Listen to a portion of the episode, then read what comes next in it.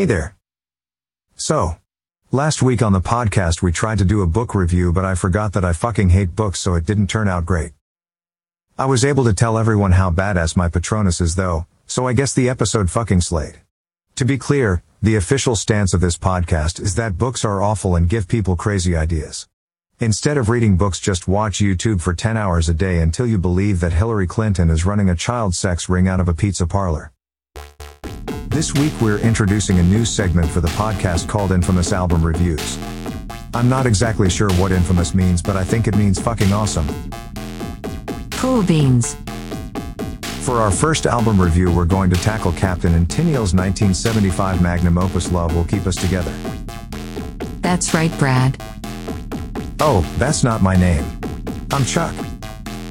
I can call you whatever the fuck I want. Oh, okay. So, to really understand the seminal record Love Will Keep Us Together, you have to start at the beginning.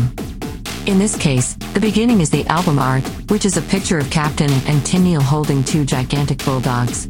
To be clear, these are two bulldogs, named Buttercup and Pooches, owned by Captain and Tennille.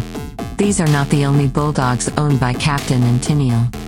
In fact, Captain and Tennille owned what some music historians now acknowledge was a problematic number of bulldogs. That's right. It's clear to me that Tennille in fact was holding a bulldog at least two times her weight, causing her to smile in a way that, candidly, looks like she has lost her fucking mind. It's a look that could also say, I'm being held here against my will, or, this bulldog is putting too much pressure on my vagina. Right. The captain, for his part, is looking pretty fine, as in pretty sexy. He's telling us, hey, I'm the calm and she's the crazy. I've heard that an alternate title for this album is This Turtleneck Will Keep Us Together. It really did. The opening track starts with what can only be called one of the most iconic Rhodes piano riffs of the mid 70s.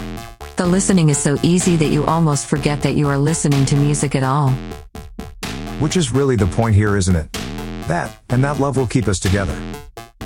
Correct. The real showstopper of the title track comes at the bridge. Toni Tennille, in 1975, was 35 years of age. Here's a woman clearly well past her prime and thinking about her relationship with the captain. Young and beautiful, she sings. But someday your looks will be gone. When the others turn you off, who will be turning you on? Yeah, wow. What an impassioned and desperate cry for help from an elderly woman hoping that someone will still be able to love her even though most of her value has been lost. And at this point, we now know that in fact it was her bulldog Pooches who she was in love with. Yes. That's where the album really takes a weird turn. The song Cuddle Up captures this love. The lyrics go, Your love. Your love. Your love for me is so warm and good to me. Honey, I'm in love. It's a very strong statement for a woman's right to love her bulldog, and really the only political statement you'll hear on any Captain Tennille record. And not one that was without controversy. Who can forget the advertising boycott that NBC faced when Johnny Carson invited Captain Tennille on The Tonight Show to perform Cuddle Up?